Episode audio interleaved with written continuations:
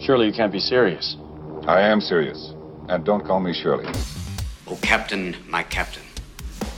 I'm telling you straight, it's my way or the highway. Oh, command me, Lord. Now you want to get nuts? Come on, let's get nuts. Tell me something, my friend. You ever dance with the devil in the pale moonlight? I always ask that of all my prey. I just like the sound I'll have what she's having. You have chosen wisely. It reminds us of all that once was good. And it could be again. My calculations are correct.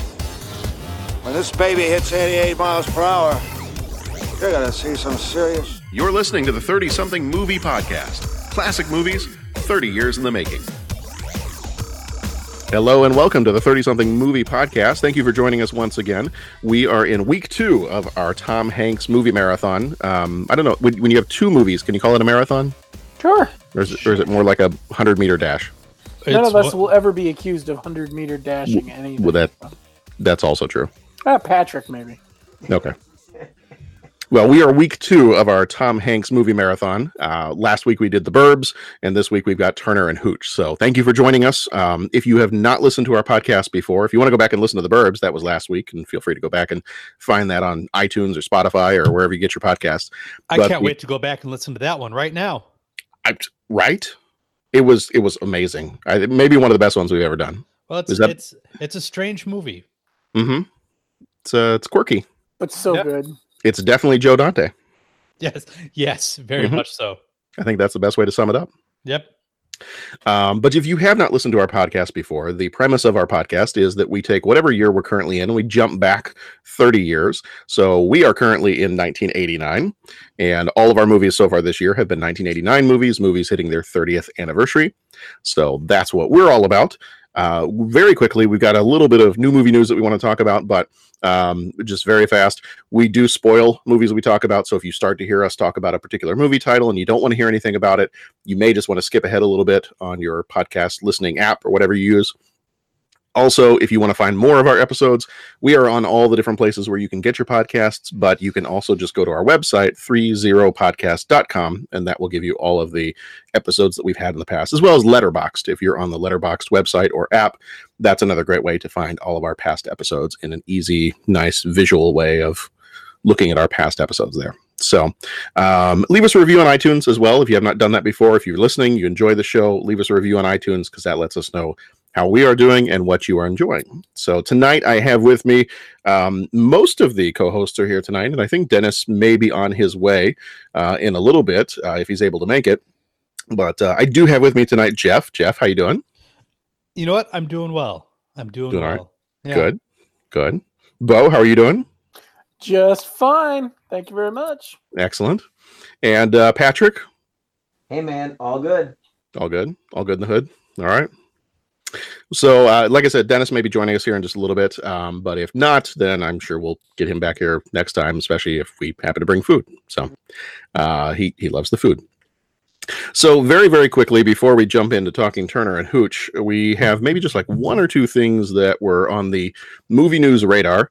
So, real quick, I think Jeff, you had mentioned that there's a Sandlot TV show coming out. Yeah, I haven't had much time to um to research this and see what it's all about, but what I was able to piece together is the director of the movie has an idea for a scripted series. Um so he wants to reunite the original cast and have the movie take place like 20 some years later, so right in the mid 80s. Um I'm assuming that this means that the show would revolve around their kids Mhm.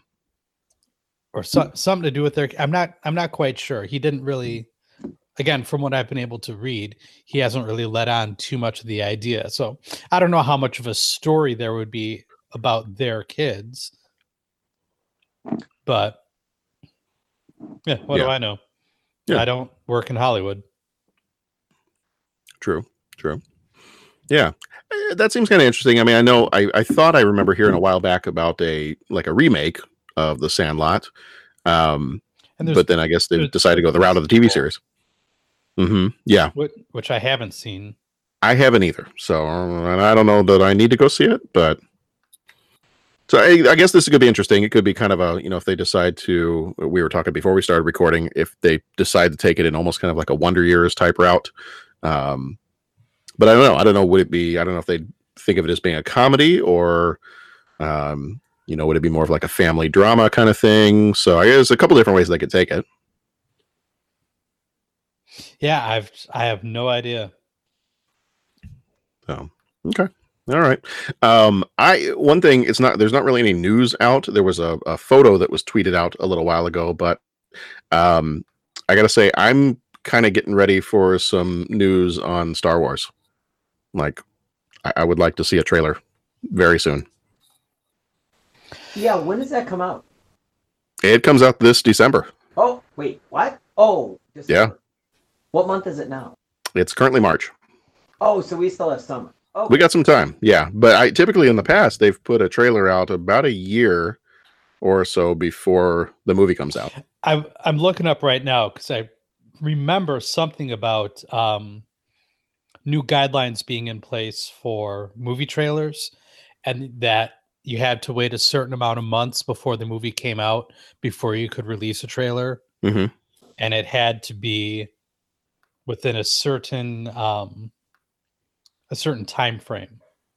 What Okay. would the enforcement of that be? The You just get- MPAA. You just get fined if you bring it out too I early. got- I guess. Interesting. Hmm.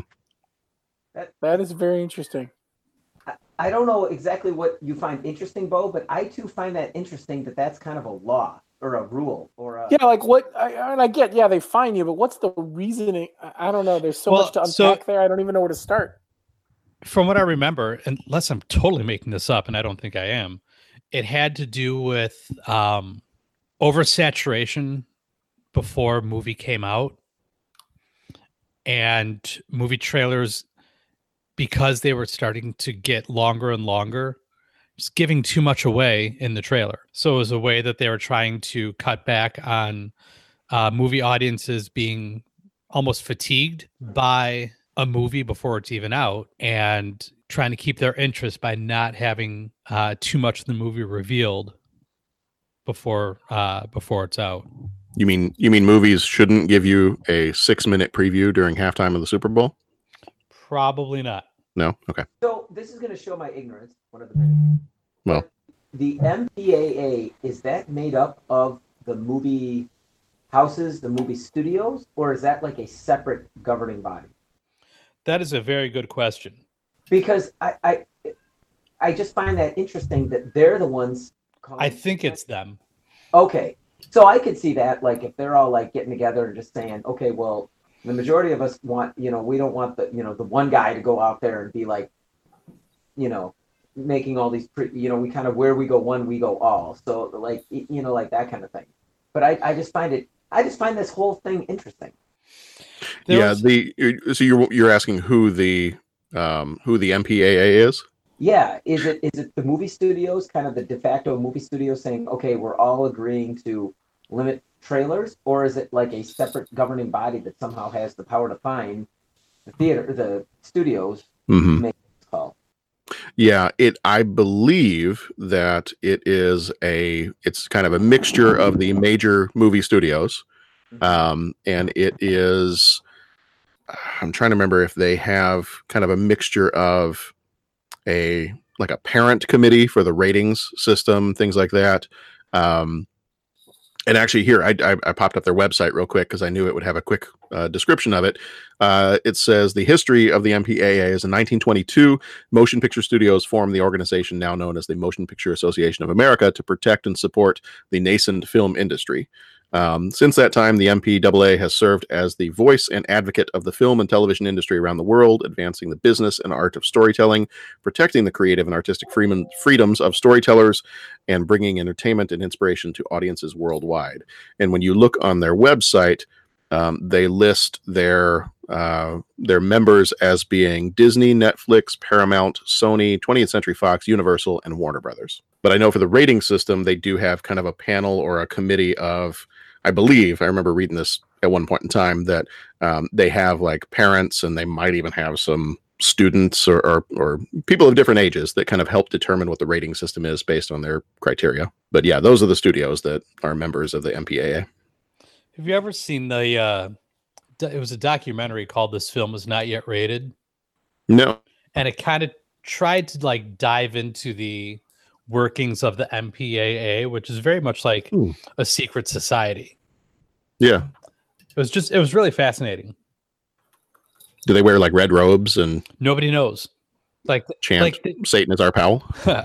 from what I re- from what I remember in the documentary, like there was somebody like sitting in a car outside of the building trying to get pictures of whoever goes in and out, trying Really? to determine like who all is part of the MPAA. So it's like the Bourne Identity, just with movies and people that don't kill each other. I find that very amusing. That's kind of cool. Now I got to go see that now. What's what's it called? You said it's called This Movie's Not Yet Rated. I, I think it's called This Movie's Not Yet Rated. Okay. I stumbled across it on Netflix years ago. Okay, we'll have to take a look for it. All right. Well, I don't know that we have any other uh, movie news at this point. I, I just wanted to make the comment about Star Wars because we're getting close, and I know we're like next month is at the time of us recording this. Next month is Star Wars Celebration, and I know sometimes they will make different announcements there. And I'm actually going to be there this year since it's in Chicago, so I'm kind of hoping they make an announcement while I'm there because that would be really fun.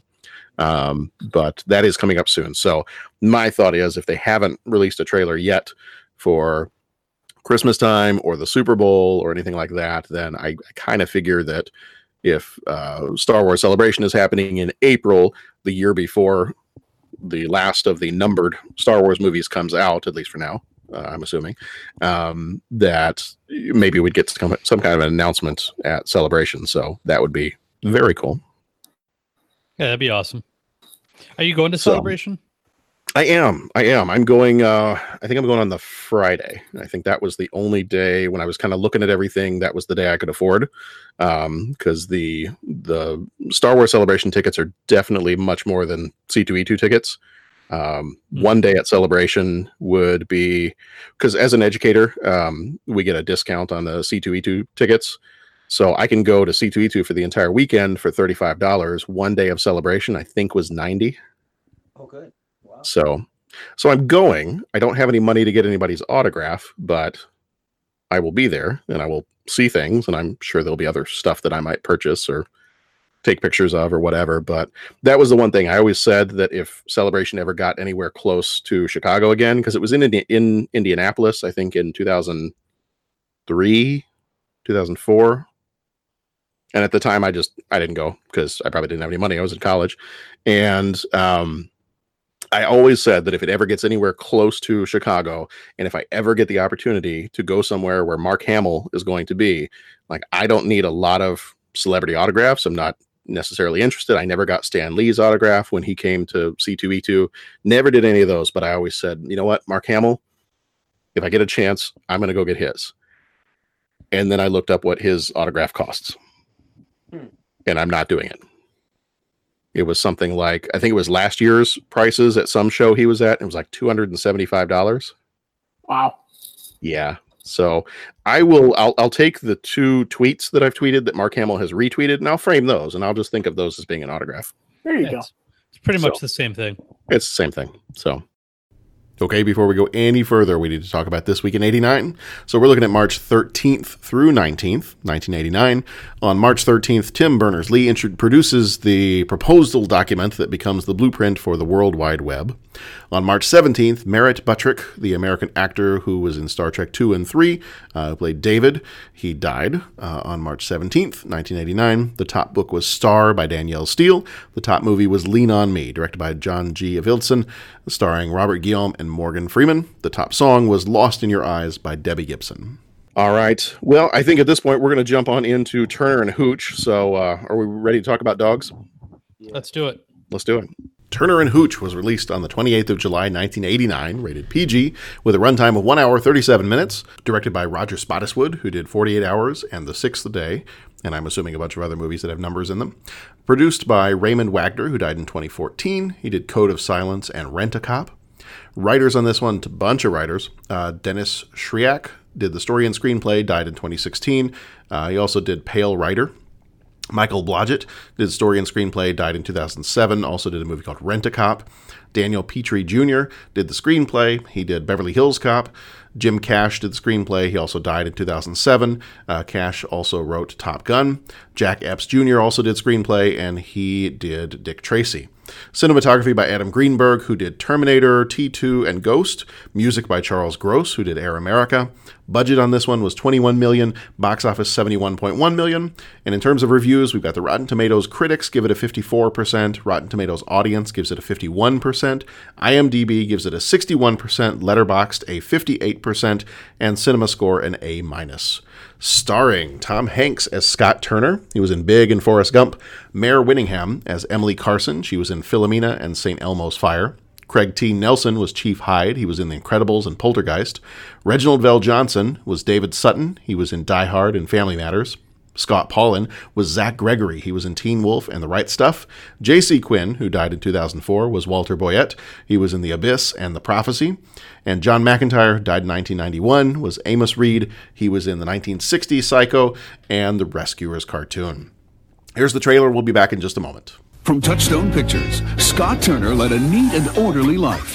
Then he inherited Hooch. No! Stop! Now his orderly life has become a disaster. What are you doing to this dog? I'm just taking for a walk. Tom Hanks is Turner. Oh, that's it. I'm getting my gun. And his new roommate is Hooch. Don't need the car. Not the car. Turner and Hooch. We've known each other for a while now. Uh, are you aware of, of your drooling problem? Rated PG.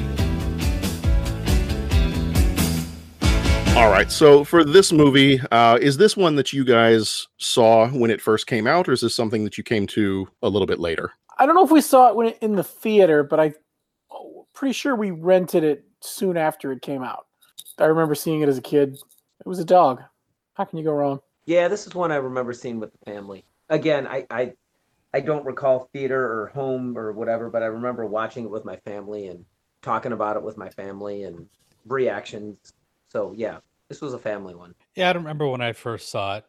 I know it wasn't in the theater, but probably caught it on cable or rented it. So what are kind of the like overall before we before we dive into the movie itself? Overall, kind of what what are first impressions of this movie? Is this something that is it something you've watched regularly? Is this like regular viewing for you over the years or is this something that yeah, I saw it a couple times and I really only watched it recently for the podcast. Um, what are kind of your first impressions of this movie, I guess? It's one that you can kind of stumble upon on cable and channel surfing, and oh, okay, I'll stop here. There's nothing else on. I'm gonna go ahead and watch it. It's not one I seek out on a regular basis, Mhm. but it's fun. Yeah, I I agree with what Bo's saying. I mean, it it, it is a fun movie. Um, boy, I don't know. I can't think of many other, you know, man dog movies before this one. Um, a- and I think we talked. Didn't K-9 come out this year? Eighty nine. I I believe so, yeah. Yeah, because I just remember there were two of them that came out. One had Jim Belushi, it just growing up, and but I- before this, I don't remember like the the man dog buddy movie. And um, yeah, I think it's fun. It's fun to see you know his interaction with the dog. I don't see it regularly. Um, I don't watch it like all the time. In fact, I I maybe have only seen it like maybe a handful of times, and but I remembered every single part of it. So it seems like it was one that I've seen a bunch, but I don't know if it's just because I saw it once and it stuck with me, or if I've seen it a lot while I was growing up. Um, but I, I I remember every little part of it. So I don't necessarily know that I seek it out, but if, when I see it, like if I see it on Netflix, I'll add it to my queue and make sure I I, I try to watch it. Um, so I guess that's kind of seeking it out, but I don't think that I've ever sat there and thought, boy, you know what movie I could really go to watch right now? Turner and Hooch. So I now somewhere in the middle of not hunting for it, but trying to watch it when I know it's available. Yeah. Yeah, this was one I I don't recall if we saw it in the theater growing up. Um I do know that we saw this a lot uh at home. You know, I don't know if we taped a copy off of TV. I, I feel like we had a copy of this movie. I think it was probably one of those that we we recorded off of TV uh and just had had a copy that we'd throw in regularly. But I remember watching this several times growing up, like not as a not as like a, a once a year we got to put on Turner and Hooch kind of a thing, but I just remember several times watching this, and um, you know, especially with when my my sister and I were little, um, this would be one every once in a while we'd pop in as part of our rotation of movies. Um, you know, the ones I remember watching regularly would be like Turner and Hooch, uh, Muppets Take Manhattan, um, Labyrinth, obviously Star Wars all the time, but it was it was in the rotation. I mean, it definitely is. It definitely was not, and I wouldn't say isn't like a top movie of all time. It doesn't rank up there with me for the the rest of those I just listed, but it was one I remember as a kid we we would put on regularly and we watch with the family. Mm-hmm.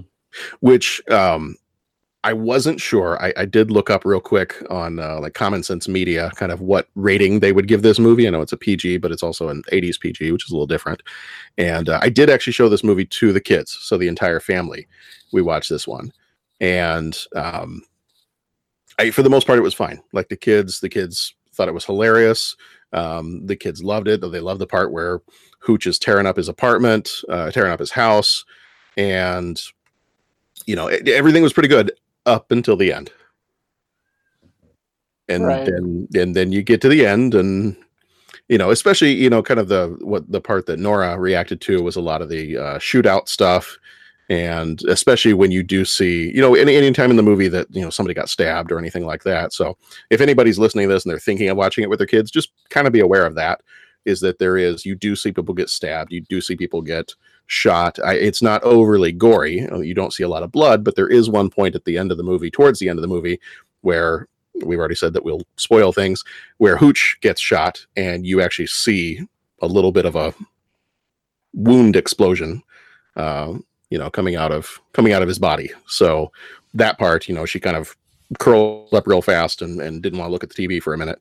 Um, so that I think looks i mean it looks like a, a cute fun movie with a, a cop and a dog and um that i would i would definitely caution if you've got kids that are going to react strongly to something like that just be aware that that does happen and I, you know it was it was intense and i i mean i remember it and i think that's why i don't see it seek it out that much?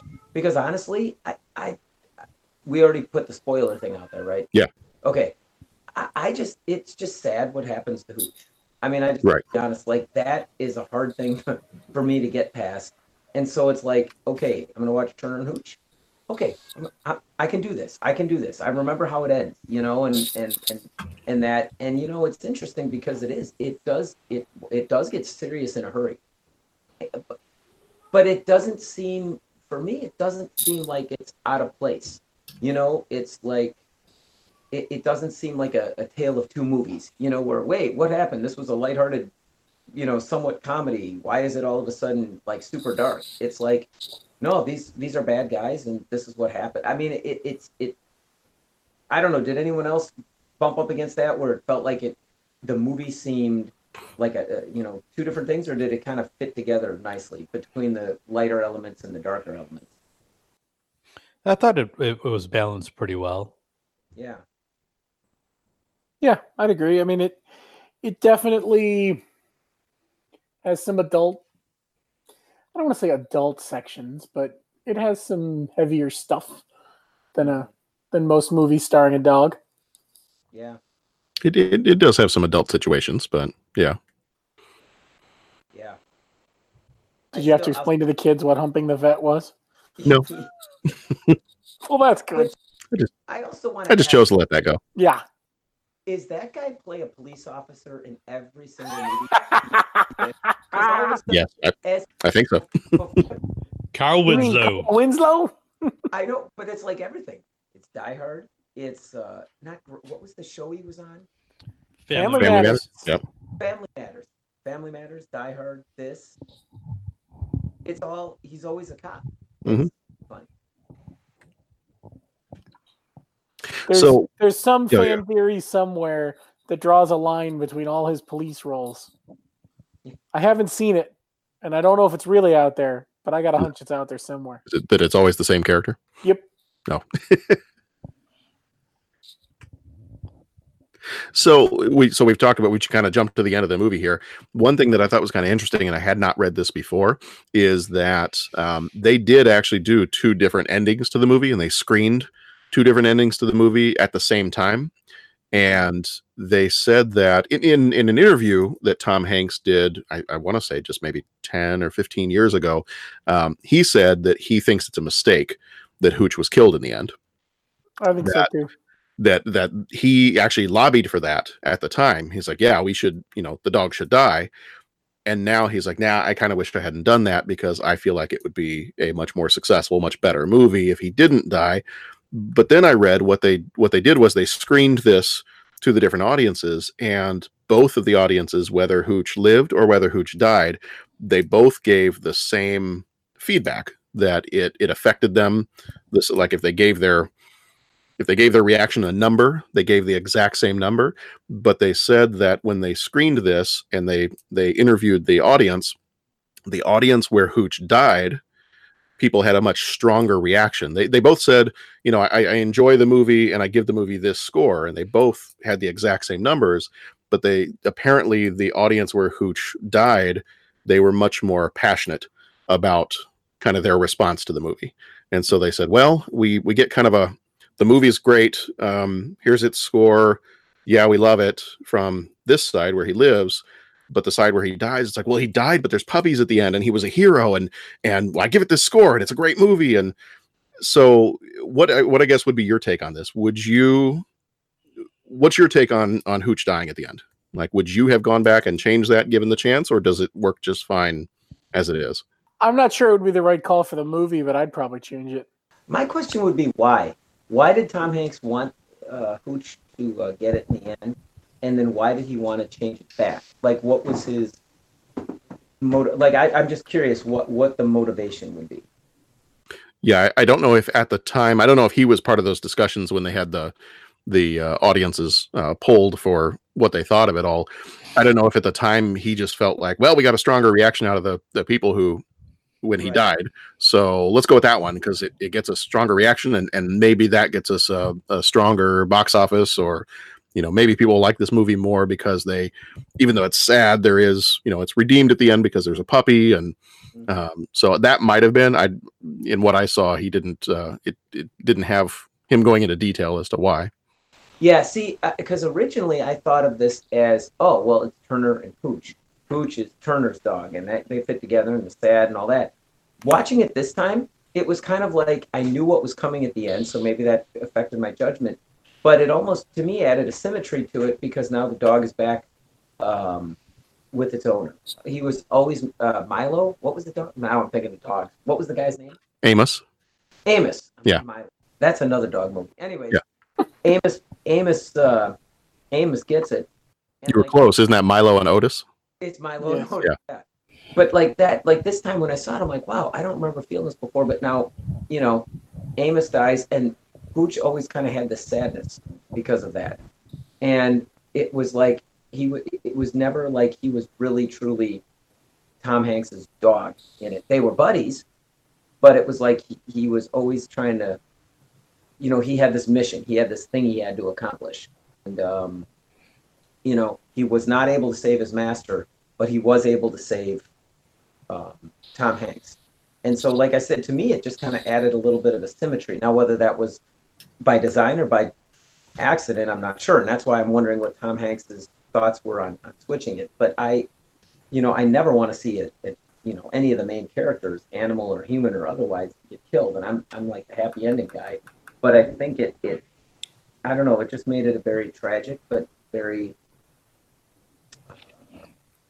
I don't know, kind of a, a, a full circle movie.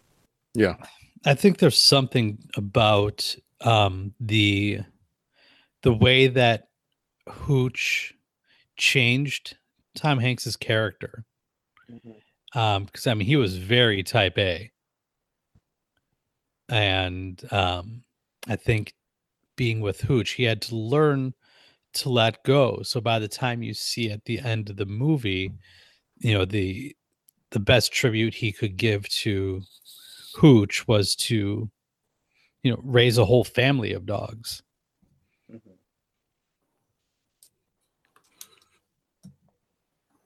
So I I don't necessarily know that I would change the ending. I don't I don't know that I would have Hooch live. Um, I mean, I think that would be a little bit too on the nose for you know, or, or too predictable of an ending. You know, I kind of like that they they they took the other side of it and um you know, they almost had to learn to trust each other. Hooch had to to learn to trust Tom Hanks, and Tom Hanks had to learn to trust Hooch. Right. So I think that the ultimate act of the trust was that, um, you know, Hooch fell on his uh, fell on the sword for Turner. Yeah. So the you know how do you repay that? Well, then you you raise another family of dogs. Mm-hmm. Well, I do like that. You know, as you said, he, he starts off very type A and, you know, starts to transform over the course of the movie. And I, you know, you got the one part he goes in the office and he's like, "Uh, there's something different about you. You're not wearing a tie. I've never seen you not wear a tie before. Mm-hmm. And he kind of quickly makes that transition from, you know, now he's got this dog and, and things have changed very fast. It, it kind of reminded me, and, and I, I won't mention his name. He, I doubt he's listening, but um, one of our coworkers was very funny about uh, you know he he'd always get to work really early at school and never understood why all these people with kids um, you know couldn't get there to work early and everybody looks tired and and uh, he was really funny about it because then he got a dog and I don't know if, if if some of you guys remember this, he got a dog, and and the first I want to say like the first Monday after he got this dog, he comes in and he comes in much later than he normally would. He doesn't look like he's shaved. He you know his hair is a mess. He looks tired. He's like, oh man, I I, I totally understand now. I'm like, well, um, I don't know if you totally understand, but at least maybe you have a better sense now of why people with children or dogs or other pets maybe deal with a little bit of stress and show up to work not quite as early as you do. Mm-hmm. But yeah, I, I love that whole scene of him going to the grocery store when he's having to buy everything and he has no idea what to buy. Um, any of those other times where you've got, you know, if it's a movie where a, and I'm, I'm blanking out on, on what they would be off the top of my head, but you know, movies where like a, uh, somebody has to adopt a kid when they weren't expecting to and they're like going to the store and like well what do kids need? And, and what are this? And and you know just that kind of that whole situation of not knowing and they're looking at all these like little canned dog foods and they're like what kind of dog do you have? He's like big big dog and he just grabs this massive bag of dog food and throws oh this is what you need then. Don't mess with this other stuff over here. Um and we did look it up. I, I was curious because uh, what is it like $97.51 is what it cost him Yeah, I'm thinking. And, he got uh, away, I think he got away pretty cheap. Maybe there's a little inflation there, but Uh, in today's money, it would be about two hundred and some dollars. yeah. yeah. So we were curious, so we did look it up. But do you guys have a favorite scene in the movie? Like in terms of, I asked the kids this, I said what their favorite scene in the movie was. Um, so they they gave me their answers. So I'm just curious: is there a favorite scene in this movie, or a favorite line, or, or what stands out for you? Well, I'm I'm gonna jump right in because I remember this was my favorite scene as a kid. I like it when he gets in and the guy makes him drive the car, and he's like seatbelt, and the guy laughs. Do you think Right. seatbelt to keep you safe? And I'm I'm I'm a pretty notorious put your seatbelt on in my car type person. Um, but I like it when he just takes off and drives right into the wall and throws the guy through the windshield. I I thought that was cool when I saw this movie, and I was I don't know how many years old. Uh, I I think it, and I remembered that scene, and it was like as they were getting to it, I'm like, oh yes, this is the scene. And I remember like, I remember getting kind of confused look by my parents when I, I think I actually cheered the first time I saw the movie. I'm like, nice. But yeah, that was my favorite scene, hands down, is when he pushed the guy through the windshield. I thought that was pretty cool. Nice. I like when uh when he's trying to just oh well, a couple scenes. One is when he's trying to get to know Hooch uh, when they're doing the stakeout and they're just sort of having a conversation with him. You know, talking about like the drool issue and um but the other part that I really like is when he does the tour of the house with him and he just said, This is not your room. Yes. This is not your room. There will be no howling, no sniffing of crotches, no, you know, that whole Yeah. Yeah. all of his rules. And I and I like how he's left. That's how the movie ends with him listing off the rules. Okay, I've told you before, and listing them off for Hooch Jr. or whatever his name is. Yeah. And I, I tell you, I like that scene when he's on the stakeout because, and I'm not saying anything against contemporary movies that use the CGI with animals because I think what they do, like with uh, Planet of the Apes, is, is awesome. And but how cool is it that really, like when he's going off, Hooch seems to be like reacting to him. And I think I'm sure they probably have someone right off camera somehow getting the reaction from the dog, but I think it's just the way they film the dog. Um, but it seems like Hooch is like, oh god, this guy's going on. Oh man, you know, like it, it, I don't know. You, you, Hooch, you can see kind of you're imagining what's going on in his head. And I'm sorry, Jeff, but that scene was another one I really liked. That stakeout. Tom Hanks on the uh, what was the one where Lost? Not Lost. What's the thing where he that guy and he ends up on the um, island with Wilson? Oh, Castaway. you know, anybody that hasn't seen Castaway, here's your five seconds to mute. But when he's sitting there with his with Wilson, and I mean that that's just a, like a, a, a ball, and he's he has these all these conversations and all that. So I, I mean, maybe every actor can do this, and I just am ignorant of it. It's entirely possible. But Tom Hanks seems to really be able to pull a lot out of a scene when he, you know, talking to an animal or talking to an inanimate object, or you know, it really I don't know. I kind of drew a weird parallel when I saw that stakeout scene. Yeah, he he does. I mean, it's it's a really. I think it's it's a specialized gift that he has, or a specialized talent that he has to be able to conduct a one-sided conversation so convincingly. Yeah. I I don't I don't think every actor has that in uh, as as one of their skills. No, yeah. But it's something that he does really well. It's like he just he has an understanding of of the concept. He knows or he understands what the scene is supposed to look like, how that scene fits into the bigger picture. So he really gets a lot of the smaller details and and the reactions and the responses to whatever it is that he's trying to have a conversation with. You know what? And it's it's like think about Forrest Gump. I mean, sure, he's sitting there talking to a person on the park bench, but for half the time, if I remember right, he's just sitting there talking. It's not like the, the you know the other person will give him a look or maybe say a line or two, but it's just kind of him talking. Um, Mhm. Yeah, but no, I I really dug that stakeout scene. I thought that that was cool. I do too. I, I like all the moments where he's having one-on-one conversations with Hooch, just as if he's a human. And, and I, and at one point he's having a conversation with it, and at one point he says something. He's like, "You," and he's telling him something. It's like you had to see that. Oh, you can't see two dimensionally. I forgot about that. Um, He's telling him about um. oh, it was a. TV show. Yeah. The TV show. Oh, yeah. uh, uh, uh, uh, chimpanzee, eighties. Um. Yes. Oh my god.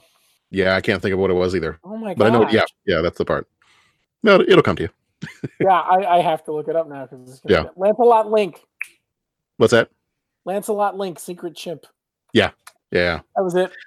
Yeah, that and I think, but I think my favorite scene in the movie might be the scene where, as he's out at the grocery store buying the stuff, Hooch is just destroying the the house. Mm-hmm. Oh yeah. And definitely as a kid, that was my absolute favorite scene in the movie. when we when we got our cats we i have i had like the exact same moment um that he did because the day that they were being dropped off at our house we got them through a uh, a friend of ours our one of our friend's sisters had to give up her cats so we Mhm. took them in and like the day came that they were coming and we realized like we had nothing like we had no cat food we had no Hmm. litter box we had no toys we had nothing so i was just like well i i'm gonna go to uh, go to the pet store and start getting stuff. And i remember the the girl at the store like asking me questions you know what kind of cats are they? I was like um black and white. Like what what do they like to eat? I i don't know. Food. how, I'm, how thinking, often I'm thinking they eat. how, how often do they go to the bathroom? I i i don't know. Like i had i was so ill prepared and Yeah. ended up spending so much money on toys and and uh, on food and litter boxes and litter and all sorts of things. I didn't know what we needed, so I just got a little bit of everything until we uh, until we finally settled in with it, and we kind of figured out like, okay, so all this over here, this fifty bucks I spent really wasn't necessary at all. mm-hmm. But I I can definitely relate to that part of the movie, and you know, really, if you think back to it, you know, it's the same thing with Three Men and a Baby, when Tom Selleck goes to the store to buy baby stuff. Yes. Like, how, well, you know, how big is your baby? Uh, about this big. That's actually that's what I was blanking out on. Three men and a baby when he goes to the grocery store and he's looking for the baby food and the, yeah, that's that's exactly what that scene made me think of. Yeah. You know, same sort of like I I'm way out of my element here. I don't Mm-hmm. know. So I'm just gonna take one of these, some of these, a little bit of this. What's my total? Two hundred dollars? Ah well. Yeah. Seems reasonable. Yeah, and and really like any of those situations. What what do you know to compare it to? Right. Like, you know, if never having had a, a, a pet before, I had no idea like is this a lot? Am I spending too much? It's two cats. Maybe not. Maybe I should be spending more since it's two of them. Yeah. I don't know. I have And no now you know how many years later you probably didn't spend enough. Yeah. Well, yeah, and it's it's one of those scenes, whether it's a baby or a pet or something, anybody can relate to that, and it it really I think humanizes um, the the people on screen. It gives it that little shot of realism, you know, um, or maybe a big shot of realism when you see people going through that because you can all relate on one level or another. You can relate to someone in that situation, you know. Yeah. Um did did I get everybody's favorite scene? Did everybody men- get a chance to mention one? I think so. Okay. Yeah, I think so. All right. Oh, well, what was yours? I'm sorry. Um, well, it was the same as um, it was where he's walking around telling him, "Don't." Yeah, uh, the tour around the house. The tour around the house. Oh yeah. Yeah, I mean that's that's just class. I guess if I had to pick a different one, um, I think it's the first scene with Hooch, and not so much because of Hooch or Tom Hanks, but because of uh, Reginald VelJohnson in the background of that whole sequence. he's killing me. Like he does the whole. The, the funniest part about him is he's all reaction shot the whole movie, hmm but it's hysterical. And he and he's always there to remind you about the fact that Hooch pinned him by the throat. He brings it up again an hour later. Yeah. Yeah, I you know I really I really like that the movie is about Turner and Hooch and the police investigation and the case that they're working on is it's really the B story. Yeah, it's all secondary. Yeah, it, it's this movie is about the effect of this dog on this man and really the effect of the man on the dog as well and and the understanding and and like I said the the trust that they end up building for each other and how good they were for you know for each other they both needed each other to you know mellow themselves out and, and bring themselves down from from their high intensity lifestyles Yeah. And good on Tom Hanks for being like the everyman. Like, you know, sure he was a police officer. There was a shootout. There was they were wrestling for the gun. They were what, but it wasn't like, you know, an Arnold Schwarzenegger fight where there's a couple quippy lines and you know what's going to happen. Or, you know, he he did have flaws. He did have to grow as a person, but it wasn't like he suddenly, you know, was. He still had his okay. These are your rooms. These are my rooms. Thing at the end of the movie. Um, I, I I just think it was refreshing to watch a movie that did have some action elements with it. Even his comedy, you know, and his physical comedy, it was something you could relate to. No slight against him, but if you look at like K-9 with Jim Belushi, Jim Belushi's gonna always seem like a comedian that's like, okay, he's he's going for that humor angle. Whereas Tom Hanks, it just the comedy works because you can imagine that as something you'd be going through. Sort of like Steve Martin with Father of the Bride. The, Mhm. the act, okay, the wrestling for the gun, the fights, the, all that. Okay, you've gone through that. Have you ever investigated a murder before? No, I haven't. Okay, well, everyone's watching. Let's look like we know what we're doing. Let's Everyone- not screw this up. yeah, everybody has felt that in their job. I mean, you know, I just, I I just really, it, I don't know. I was taken, and maybe because it's been so long since I've seen it, like just, I, I really enjoy watching Tom Hanks, the young Tom Hanks, and seeing these roles and seeing him in this role. I thought was pretty slick. You know, to to get back to the uh, you know, would you change the ending or not? I was just thinking about K-9, and I'm glad that that Hoot. This is going to sound awful. I'm glad that Hooch didn't live because then it would have been exactly the same as K-9. True. Because if I remember correctly, the dog in K-9 lit. Jim Belushi thought that the dog had died or was dying, and then the, the vet was like, "What are you doing in the recovery room?"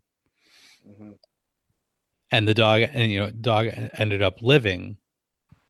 So I'm glad that that it wasn't just a copycat. I don't know which one came out first, but I'm glad they didn't copy each other completely.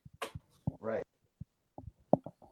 Yeah, uh, K-9 came out at the end of April 1989, and this one came out in July. So K-9 came first, Okay. just by a couple months. Yeah. Well, I, I mean, I'm I'm glad that they went there with, um, Turner and Hooch. I'm glad they took that risk. Now, one of the things that I did read that I thought was kind of interesting um, was apparently Henry Winkler, the Fonz, was directing this movie um, to begin with, and he was on the job for about two weeks. And apparently, he and I, I think it was he and Tom Hanks. They they say that it was the Disney executives um, did not care for his working style. Um, but in some of the other stuff that I've read, it almost makes it sound like he and Tom Hanks clashed quite a bit as well. Uh, so I guess Henry Winkler only spent two weeks on this movie and then he was fired. Hmm. So, so I, I don't know how this movie would be different. Obviously, I, I looked up to see he really didn't direct too many uh, motion pictures. He did several TV movies. He's done some episodes of TV shows. The only movies uh, that I could find on his IMDb page that he had done was a movie called Memories of Me, starring Billy Crystal and Cop and a Half with um, is that Burt Reynolds? Yeah. So another cop movie, but I don't know that his movies are very highly rated. So I don't know what that would. thinking of those two not being able to get along. Yeah. It's an interesting pairing to have a You- fight. You'd think Tom Hanks would get along with everybody, and you'd think the Fonz would get along with everybody, but apparently in real life, maybe not so much. He asks each traveler five questions. It's impossible to answer. Impossible because you don't know the answer. Nobody could answer that question. You've got to ask yourself one question. What are you asking me for? I don't know. What you've just said is one of the most insanely idiotic things I have ever heard.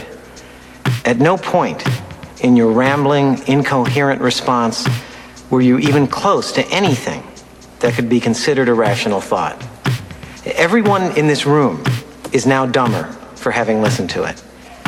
I award you no points, and may God have mercy on your soul. Five questions. I was trying to come up with some five questions for this movie, and so a couple of our questions may not necessarily be related to the movie at all. It may have the word dog in the question, but mm-hmm.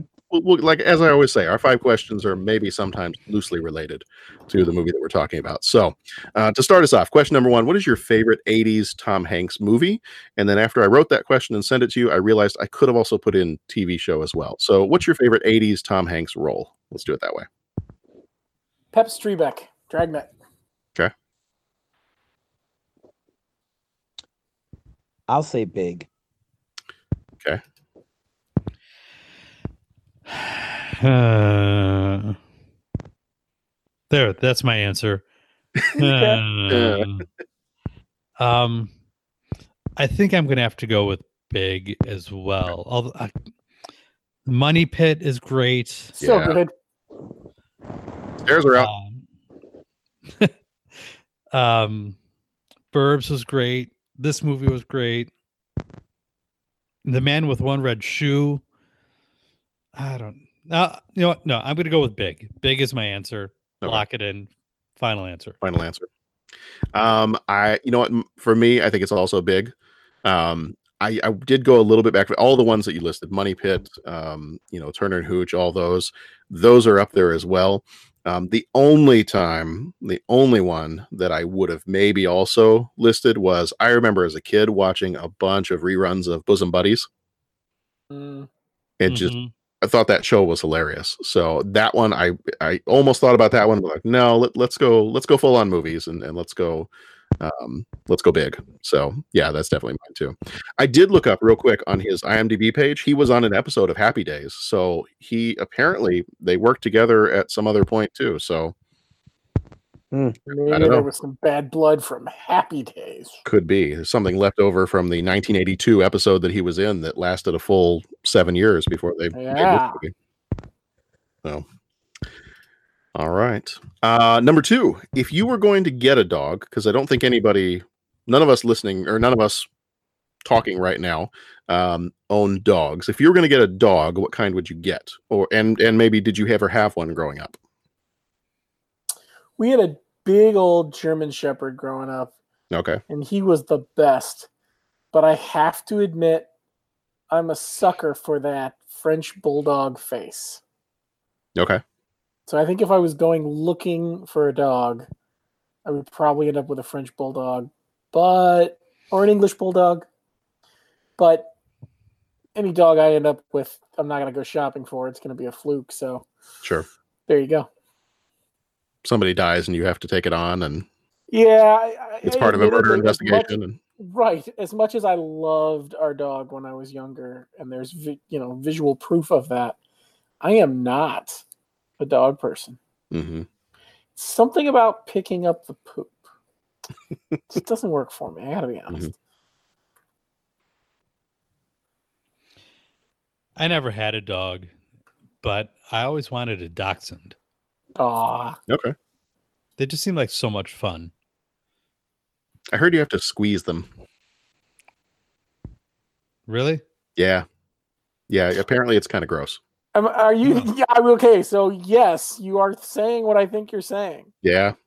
Yeah. I think, I think like stuff can get stopped up inside of them because they're long little bodies. And I, Oh, for I God's believe, I believe from a relative that had one one time, I, I believe occasionally they need to be squeezed.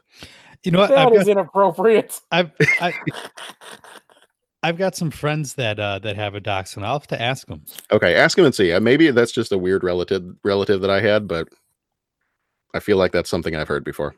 There are some there are some breeds where you do need to help, you know, get yeah. Yeah. Wowza.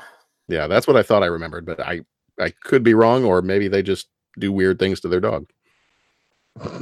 All right then. Yeah. Pat, what about you? Uh, well, we had dogs growing up. Um, my mom had dogs growing up. My dad, you know, we did. I mean, they had a dog before I was born. Um, we, my gosh, my uh, in-laws all have dogs.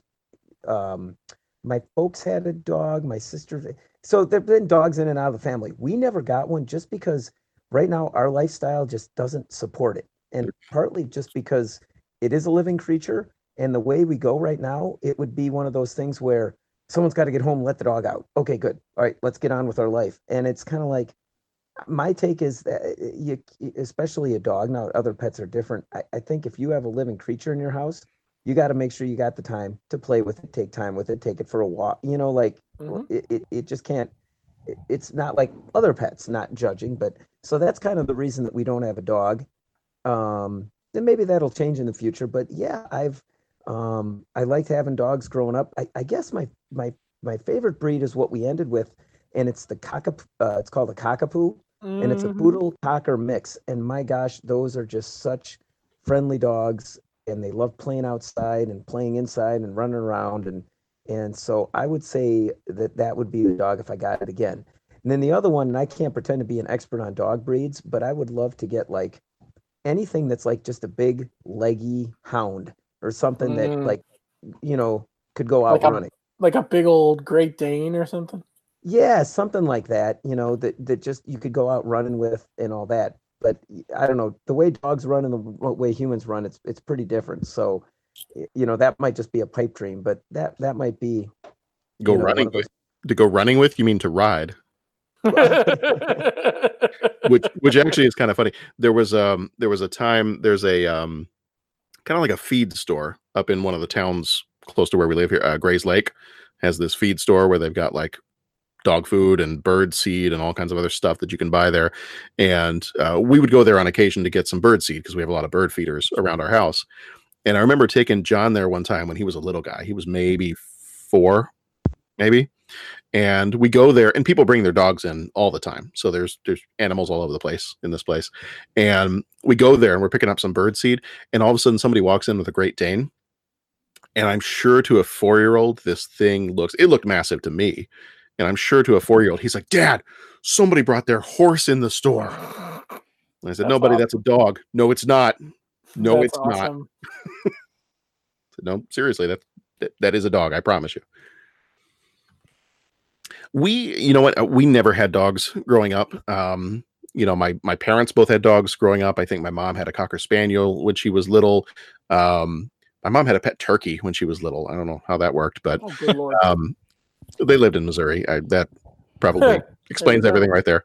Uh, my dad had a couple of different dogs. Had a German Shepherd that was always his favorite. Skipper was the German Shepherd. That was his favorite dog ever.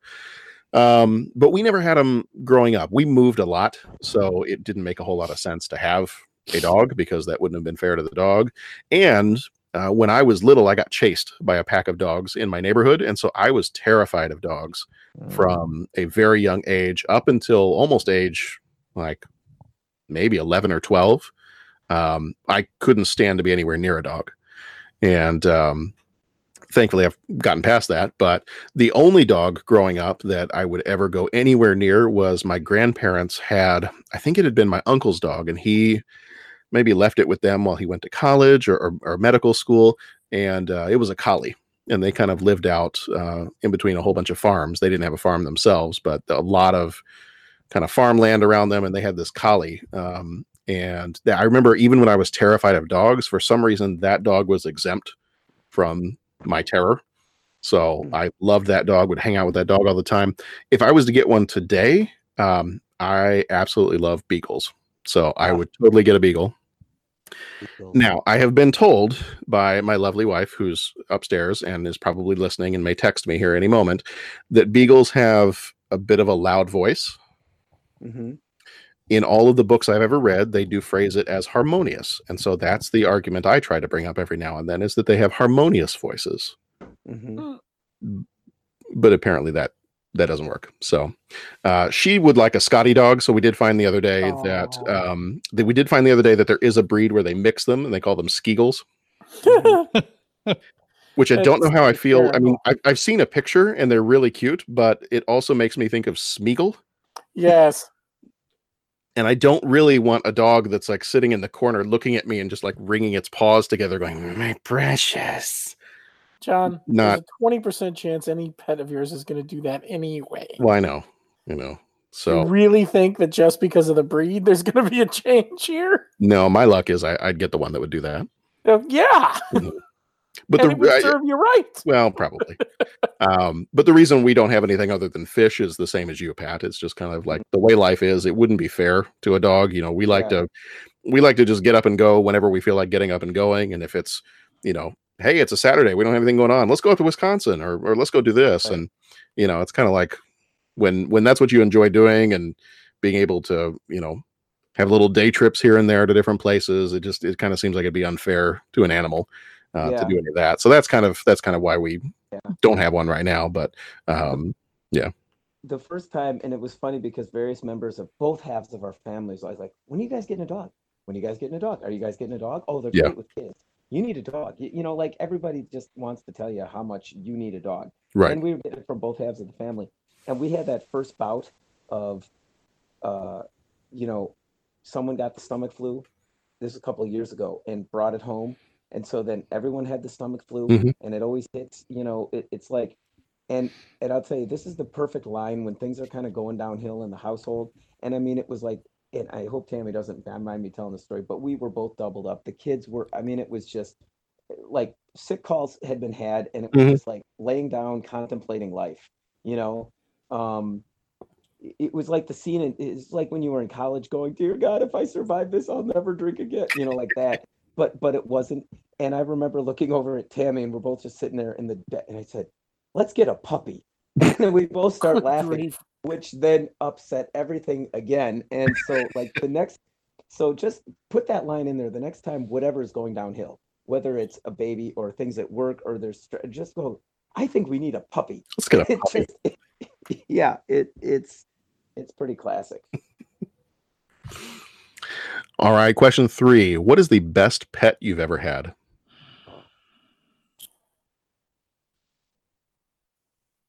Well, for me, it's got to be my buddy, my Luke. Okay. He's uh, the first boy cat I've ever had. And it's so funny. He's a little like a dog. He plays fetch. He sits next to you on the couch. It's hysterical. So he's cool. my best. Yeah, we had my my mother in law had two cat. Well, at, at different times she had a total of three cats, but she had two simultaneously, and one was Murray, and Murray was very much like a dog. Cool.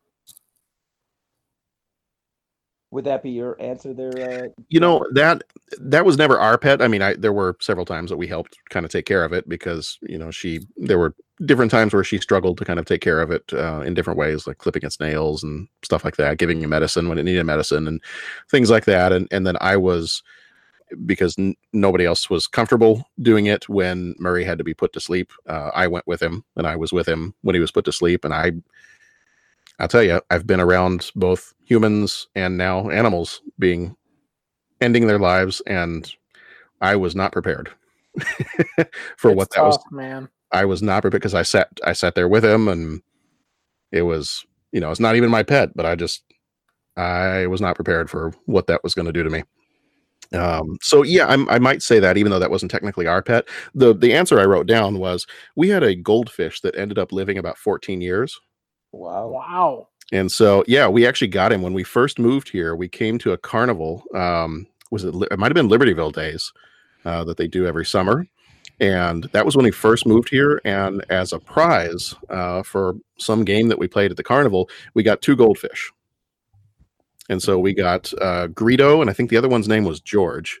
And we, yeah, Greedo. Well, just because of Greedo from Star Wars, but um, and George, I want to say George lasted like eight years, and really they they just lived in this little like round goldfish bowl. Um, we didn't do anything special to them. We just you know they lived in the bowl and they got fed every now and then, and they just swam in circles all the time. And uh, George lived about I want to say like eight years, seven or eight years. I want to say Greedo got a total of about thirteen or fourteen years.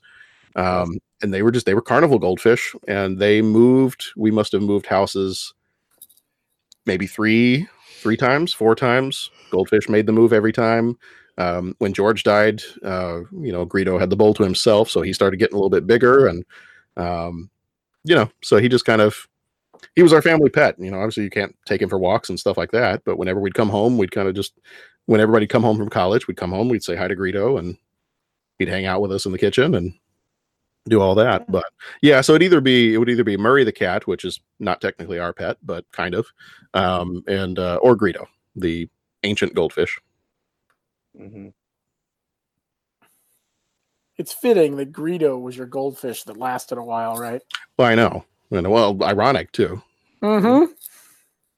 You know, lasted a whole lot longer than the actual Greedo. Right. Our Greedo never would have shot first. Right.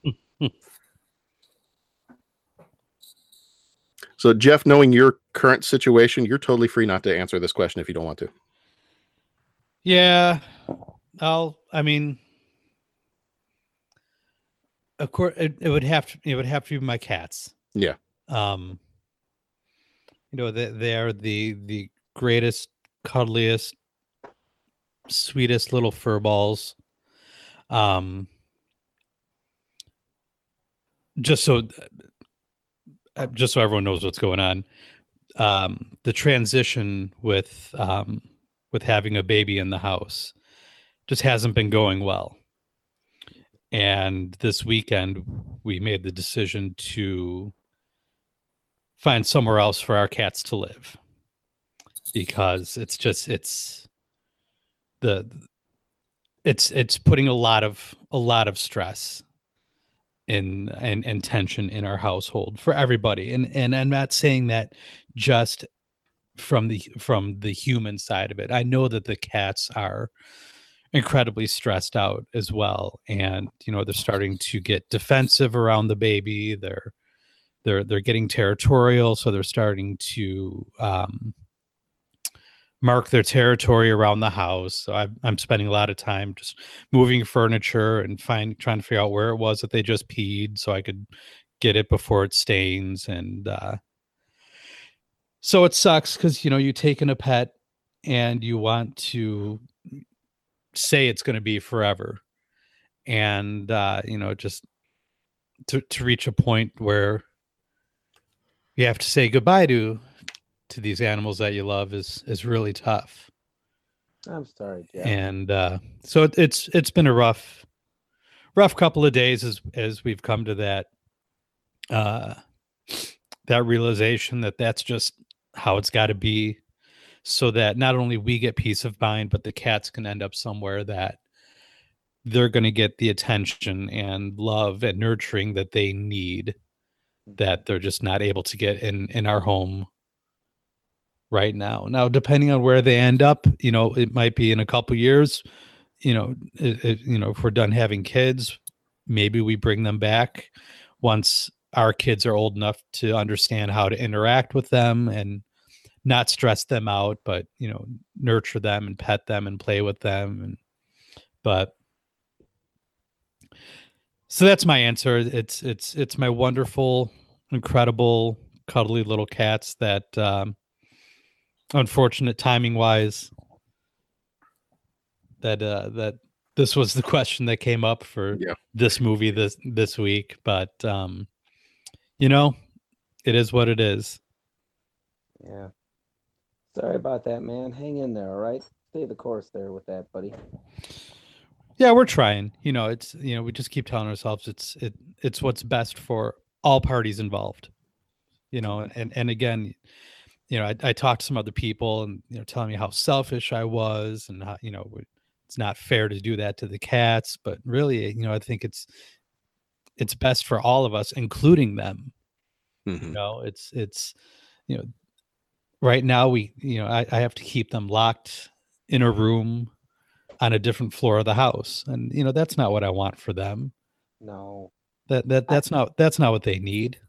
You know what how you know how can i continue to be a pet owner if my if the definition of owning a pet is keeping your animals locked up and you don't get to interact with them Mm-hmm. No, and it's You the know? stress of having to clean up that, that whole thing. Man, look, I don't want to get you into hot water. I don't know who was telling you what, if family or in-laws or what the heck, but it sounds like they just need to cut out and mind their own business.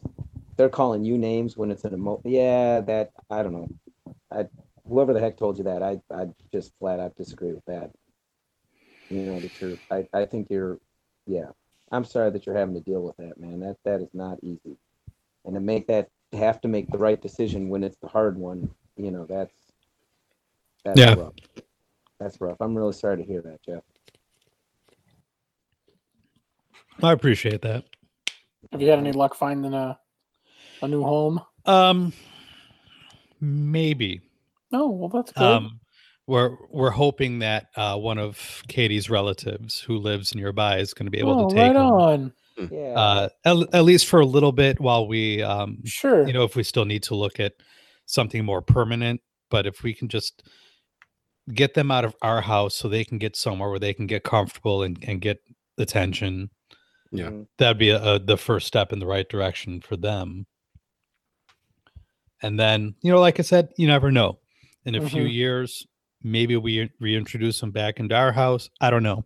I have no idea how all that's going to play out but uh yeah so the hopes is ho- hope is we're, we're waiting to hear um whether or not that's that's going to work out Well, good luck with that. That's thank that's you a tough decision and and it's it's hard all around and that's we have a family friend who's it's not with a child it's actually with the two cats don't get along and they're having real trouble rehoming the one which is too bad because he's a cool cat Mm-hmm.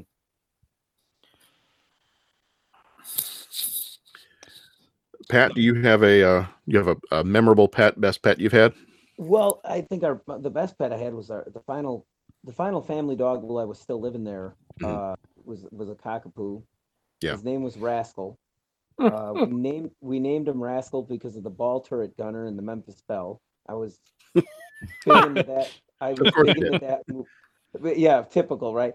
I was big into that movie, and um, uh, we got the dog, and and um, uh, his his predecessor actually, you know, I don't want this to become the Bleeding Heart podcast here, but uh, uh, predecessor uh, was Buttons, another cockapoo, and he took off, ran out of the house, and uh, he uh, he got clipped by uh, by a truck, Mhm. and uh, that was that was that was dark days. Let me tell you, you know, and you guys all understand that, and and so you know we kind of regrouped there as a family, and uh, you know it was it was well it was just shattering, you know, and I was in eighth grade, and my siblings were younger and all that. We regrouped and we said, you know what, we do want a dog, and we went out and picked out Rascal, and we were kind of looking around, and he was sitting in a cage. Well, in a cage, you know, we, we were at the, I don't know what the heck you call it, the, the pound, the dog shop, the you know wherever it is, you go, your pet store or whatever it was.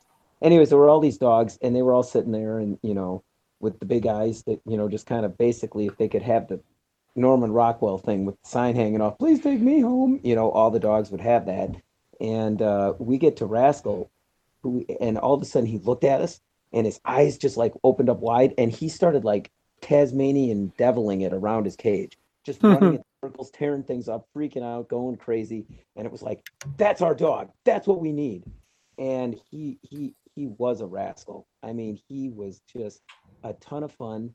Um, he I, man, you talk about an animal that could pick up on your emotions. It was like, um, there were times that I don't know something happened. My cousin came over to dog sit and she was watching a sad movie and she starts crying and he jumps up and starts licking at the tears and he comes and he'll cuddle with you and if the family's laughing and joking he'd want to come in the house and see what was happening um, there were a couple of times that he lifted his leg on the wrong thing in the house and boy he knew he was in trouble and boy he would go slinking out of the room like nobody's business. Um, he would nose his way into the bathroom. Somehow he could knock the door off the the latch so he could get into the bathroom. And if you're sitting on the can he'd come walking in and he'd fix you with this look. That i mean you talk about I, I i'm saying this now and it sounds like it's right out of a movie. And before you know it he'd run up grab the toilet paper and run out of the room and, like unwrap the entire spool of toilet paper. And it was it was just like and then he'd run around the house and he'd do this like and he'd just run around the house. And like i i don't know why like i'm just saying this stuff and it sounds like it's out of a movie. Anyways he was a very fun dog and he lived to be uh, man i want to say he lived to be about 15 or 16 years old. Wow. so yeah he was really i mean you figure i got him when we were in we got him when i was in eighth grade and i was all the way up to working at hawthorne by the time he passed so i mean that was that was that was a big chunk of of life that he uh that that he witnessed i mean you know all the way up through marriage and jobs and college and all that and so he was uh he was a pretty awesome pet and and uh yeah i miss him he was a he was a fun dog and a and a, and a great addition to the family so that would be that would be my memory Nice. Nice. All right. Number four. What is your favorite dog in a movie or TV show? Mm. And I I had a tough time with this one because I made a little list and then I had trouble narrowing it down. So I have always loved um, Homeward Bound: The Incredible Journey, Hmm. and unfortunately, I want to pick both dogs from that movie. But uh, yeah, I- the I'm trying to remember the names of the dogs now. I can picture the voices of the characters, but that doesn't really help. Hmm. So I'm looking them up right now. Chance and Shadow are the 2 Mhm. dogs. Yeah, that's good stuff. you know what i'm just maybe i'll just be that guy and say brian from family guy There you go. because all the other dogs are just uh, in movies and stuff. I mean, I, I can't. How can you like, you know, m- the dog in Mad Max or the dog in Lethal Weapon Two or in Lethal Weapon Three, or you know, I mean, they're all just such great. Uh, yeah, I don't know. Benji, you remember those movies? Yeah. Movies? Yeah, Sure. that, that's mine. Okay, all right. Well, then I, I I'll cede that. I'll, I'll cede my time to you. But yeah, I, I I don't know. They're just they're also phenomenal. Um, you know when they bring those pets in. So I'll just say Brian. You uh, writing your novel, Brian? You um, uh, working on some uh, some little uh, creative writing there? You um, working on? You still working on your novel?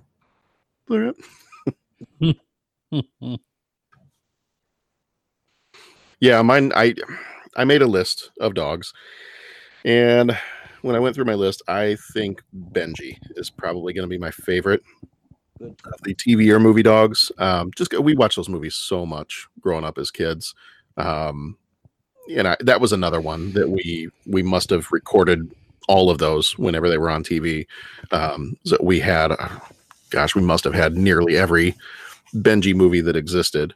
Um, including the I think Benji was in a wasn't he in a movie with uh Chevy Chase called that uh, like Oh Heavenly Dog or something like that. I have no idea. Feel like he was. Yeah. So I, I'd go with Benji. I mean, I, my my short list I had five that I listed. Uh, one was Ambrosius from Labyrinth. Mm, Uh, Benji, the Shaggy Dog, like the original old black and white Shaggy yeah, Dog. the Shaggy Dog stuff. That was on my had, list. Uh, thought, oh, Was it on yours? Yeah. I had uh, Fred the Hound from Smokey and the Bandit, oh, good one. and I had uh, Porthos from Enterprise just because he's a beagle. Yeah, Mm. Porthos is. But I also love that's one of the things, one of my favorite lines from the 2009 Star Trek movie Mhm. is Was when they the talk about Admiral the Archer's Beagle. Admiral Archer's Beagle. You know, that's why I'm on this outpost because I tried to beam Admiral Archer's Beagle, and well, you know how it turned out because I'm here. Mhm. Yeah. So that was my short list of five. And from those, when I narrowed everything down, I really, because growing up, we used to watch the Shaggy Dog a lot. That the Oh, old, the It original was black on all the time. all the time. Yeah. So I don't know if we had a copy or if we just watched it every time it came on TV, but I think it was one of those that got replayed on the Wonderful World of Disney a lot or Mhm. something because I you're right, it was on all the time. yeah. This this question was a lot harder than I thought it would be. Okay. I think, like the rest of yous, you know, I I have a list. I'd put together a list and try to narrow it down. I remember watching the old reruns of Lassie when I was a kid, so of course Mm. Lassie's got to be on the list. Benji, working my way towards my number one though. I think I'd have to put Copper from Fox and the Hound on there. There you go. It's a good one. and I'm kind of so my number one pick. I'm kind kind of kind of cheats a little. There is a dog named Moose, and this dog has been on both TV and in movies. So it's the dog from My Dog Skip, Mm, who is also also played Eddie on Frasier. nice. Okay. So I think that's my number one. Eddie was an awesome dog. My my number one dog. You know what? And that just jogged. Okay, I'm gonna bounce back. Flash from Dukes of Hazzard. There Yeah. you go. I don't know how I forgot that. I Mm-hmm. mean, okay, there, there's my number one right there. I love Flash. John, what about Krypto? Well, and it, Mm, yeah, yeah. yeah. See, and once I get going with the list, I just, yeah, it's, Yeah. yeah, I just had to narrow it down. I gotta, but Krypto is definitely on there. I also like the dogs and Lady and the Tramp. hmm Yeah. You know what? And When you say Krypto, I'm actually going to go to one image that I have of um, of Krypto, and I think it was the series. Um, was it All Star Superman? They did a 12 issue series called All Star Superman, and it was kind of like I feel like the story was that um, Superman finds out that he's dying, you know, going through and doing all these. You don't find out till later, but he's going through and doing all these different things. And one of the covers of um, of that series is him, and I forget where he's sitting. I don't know if they're sitting on a cloud or if he's sitting in the Arctic or where it is. But it's just he's like sitting there, and he's got his dog sitting next to him, and he's and I think maybe he's got his hand on the dog's head or or on the dog's back or something like that. It's just a real cute image, just a real sweet image of Superman and his dog. And so yeah, so I mean, if if Krypto's on my list, I, I immediately think of that Um, image from the cover of that comic. I need to look this up because I think I know what you're talking about. Hmm I have if I if I wanted to rip the headphones off my head, I'm like 20 feet away from all of my thousands of comic books that are right here. But You said it Make was a, a cover for All Star Superman. I think so. Oh, maybe I'm thinking of something different. Yeah, I'm not seeing it on All Star. Well, so here's the one. Okay, so the All Star Superman cover that I'm thinking of, and maybe you know what? Maybe it's Superman because I think it was might have been the same cover artist. There was a series also called uh, Superman for All Seasons. For all seasons. Yeah, and it maybe it was one of those covers, but that's what I immediately think of. There's some image of Superman just like sitting with Krypto, and it's from one of those from one of those comics, but I'm not sure. But there is one of the other like really almost kind of sad images, um, but very sweet images. Is one of the All Star Superman covers? Okay, I just found it. Um, number six is you've got Superman standing in front of his dad's grave, in, in front of Jonathan Kent's grave, and Krypto is just sitting there right next to him, just looking up at him, just like you know, as animals do. It's like I know you're sad. I'm just going to be here with you. For All Star? Yeah, yeah. All Star Superman number six. That's one of the covers for it. Oh, see the All Star Superman. I'm, I'm looking at it right now. That's not the cover I thought it was. For All Star Superman number one, it's got Superman sitting on a cloud. I was totally convinced that Krypto was in that on that picture. So I must. right. It, it yeah, because uh, that's what I was envisioning. I was picturing number one, Yeah, and I couldn't remember seeing Krypto on there. and I yeah I was totally convinced that Krypto was on that cover, but I guess not. But there's been a few other comics where it's just because sometimes I think they they don't know how to use Krypto in the comics. Well, yeah, So, but there have been times where it just when you see a moment of him, you know, the two of them just just having fun, like somebody like a normal human, the way they'd play with their dog. Mm-hmm. You know, they, they do images like that. Oh no no no! Here it is. It's um oh it's from inside one of the issues of All Star Superman, and it's a picture of Superman and Krypto sitting on the moon in a at the edge of a crater and looking at the Earth. That's what I was thinking of. I don't know what number it's from, but it's from All Star Superman. yeah, yeah. Holy crap! That's yeah, that's it. Yeah, but yeah, no, Krypto's Krypto's a good boy too. I would love to get a get that image blown up and framed. Mm-hmm. What a beautiful shot! Yeah. My goodness. All right. Uh, did we all give our favorite dogs? I think we did. Yeah, I think so. Okay. All right. So, uh, question number five it has the word dog in it, but obviously it has nothing to do with this movie or anything else. Uh, number five, where is the best place to get a hot dog in the Chicagoland area? And I'm going to I'm going to go first because I will admit that I've lived in the Chicago area for hmm, well on over 20 years now.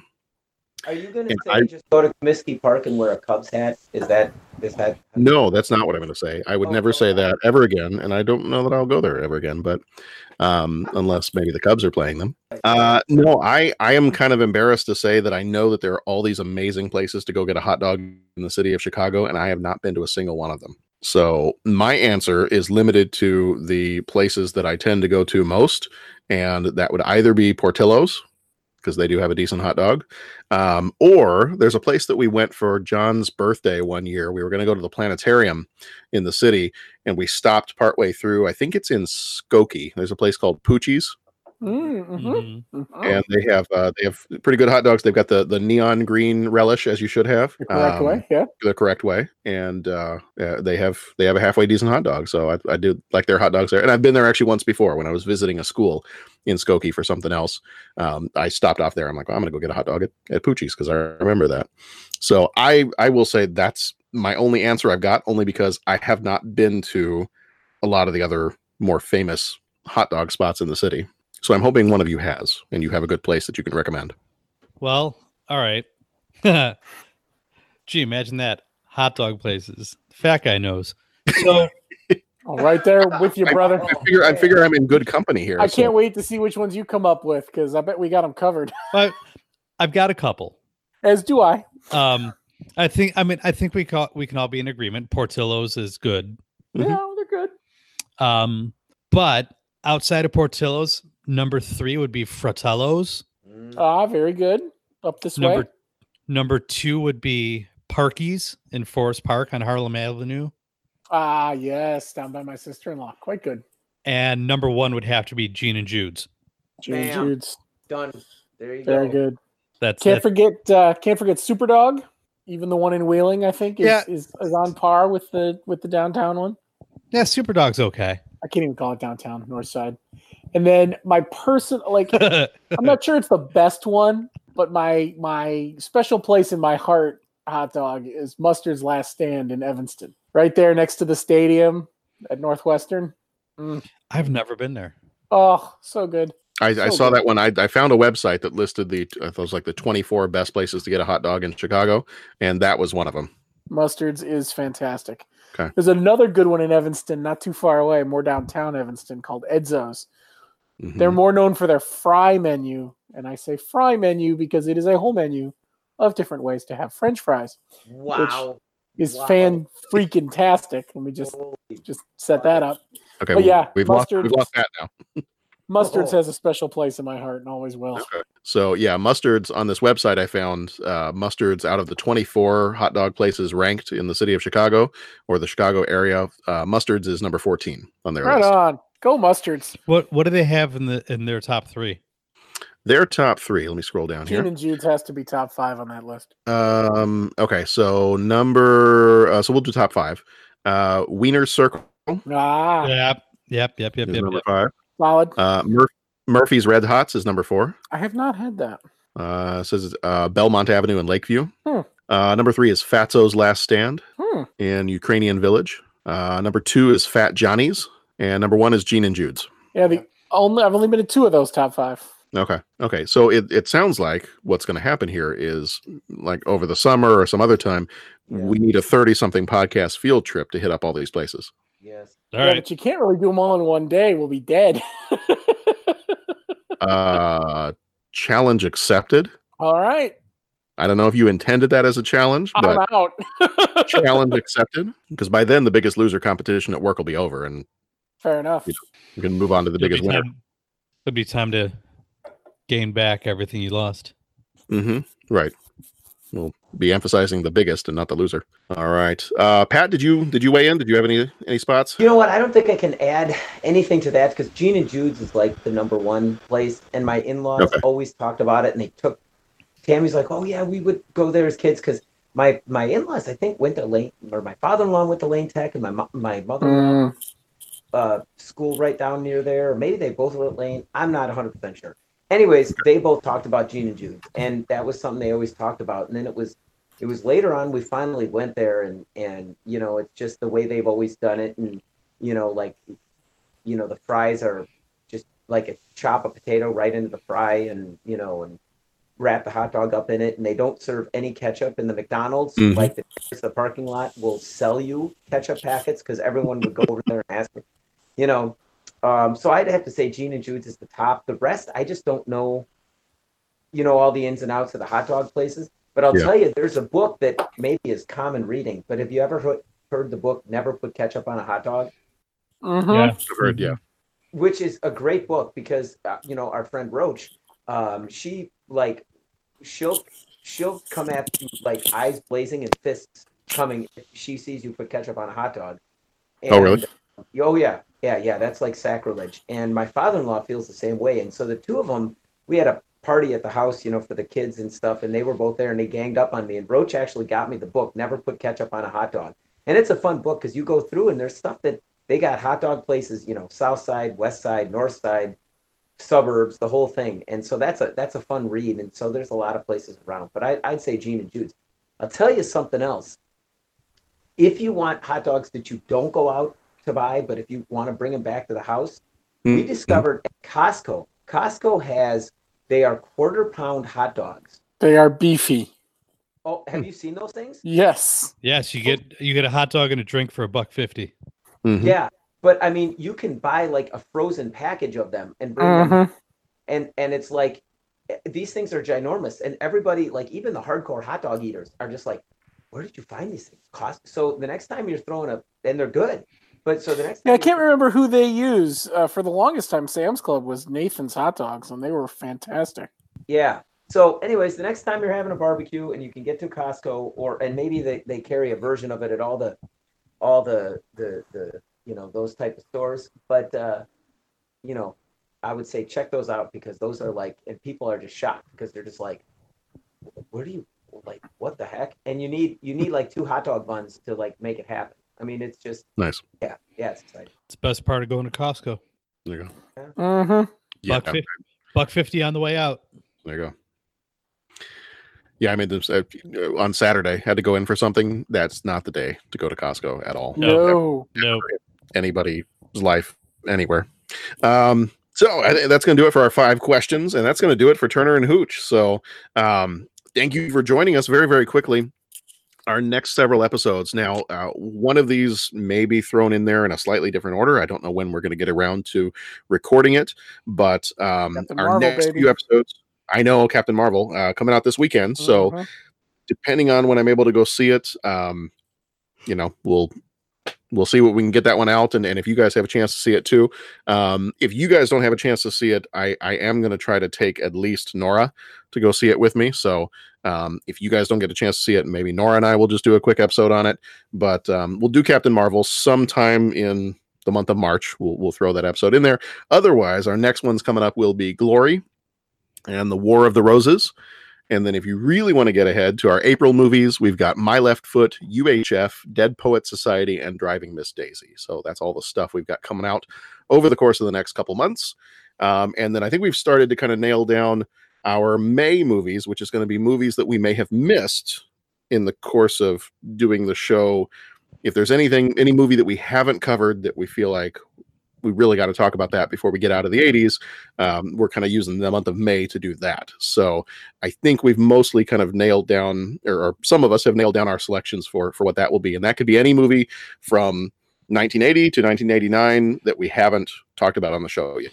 So John stopped So by we'll- my classroom and I showed him the list of movies I was working with, and he Yeah. uh, he, he he saw my struggle. hmm I, I I also had this struggle too. Your list probably was mostly the same as my list too. Yeah. Struggle is So real. we, we were able to struggle together. Is real. So, so as soon as we have those nailed down, we will share those out. And, and if if you um, that are listening, if you have any movies that we have not covered yet, and you've got some suggestions you'd like to send in, please feel free and do that. You can do that through our website, uh, do it through Twitter. We've got a voicemail line that you can call in. Uh, number is Jason on Colvin, we're talking to you. Well yes we have we have several listeners that interact with us regularly. So if you've got any movies that we've missed so far um, because i did catch up with a few that he had suggested before um, i did catch up with like stakeout and midnight run and, and some of those other movies so and they were very good. So yes feel free to feel free to send us some uh, I, I was told to skip the sequel though. Oh, see, I think the sequel's fun. It's a Oh, okay. totally different style of movie, though. You can't go in expecting the same thing. okay They added Rosie O'Donnell for crying out loud. It's not the same Mm. movie. okay But I think they did a fun job with it. But it's definitely taking the taking the movie that did well and then making a family friendly sequel. okay But I thought it but I've always thought it was really funny. Okay. Okay. And actually, the funny thing is, when when uh, Jason, the listener, had uh, messaged me about it, asked if I had watched it yet. I said yes. I said I haven't had a chance to watch the sequel yet, and he said uh, he said and the he, he made some comment about it, and then he then he texted back and said and the sequel sucked. And I was like, you know what? Actually, if I was crazy and wanted to start a totally different podcast, I think that's what I might name it oh, and, and, it, and it'd be a it'd be a podcast just where you go through and watch sequels that did not turn out as well as the original. That would actually be a really cool premise. It'd be think that sort of be a, kind of fun. a twist on how did this get made with a with a Right. Yeah, that would be good. Yeah. Who who was drunk enough to greenlight this thing? Right? Who was No. no, you know what it is? Who was doing their best Scrooge McDuck and swimming through the money and wanted more? That that too. Because let's be honest, at least eighty percent of the world's sequels get made because the first one made money, and they said, Mhm. "How can we make more?" Right. Or Rosie O'Donnell wants to be in a movie. Well, there's that too. Yeah. Yeah. All right. Well, that's going to do it for this time on the 30 something movie podcast. So thank you, gentlemen, for being here. Thank you, John. Thanks, John. And we will see you all next time. Uh, again, check out those movies that we listed before if you want to watch them ahead of time before we uh, have the show. But um, thank you so much for joining us. We'll see you back here next time for either Glory, War of the Roses, Captain Marvel, um, depending on what, what order we end up doing those in. But be excellent to each other. Go watch some good movies, and we'll see you back here next time.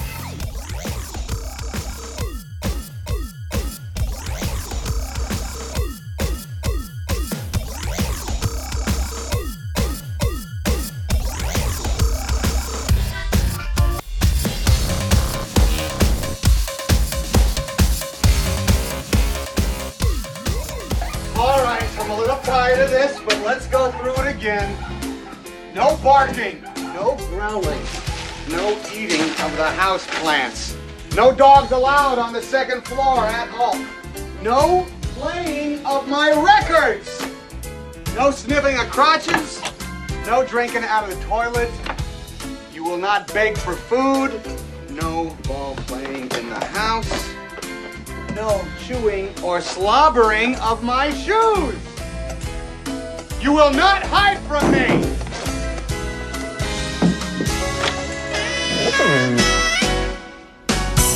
This is not your room.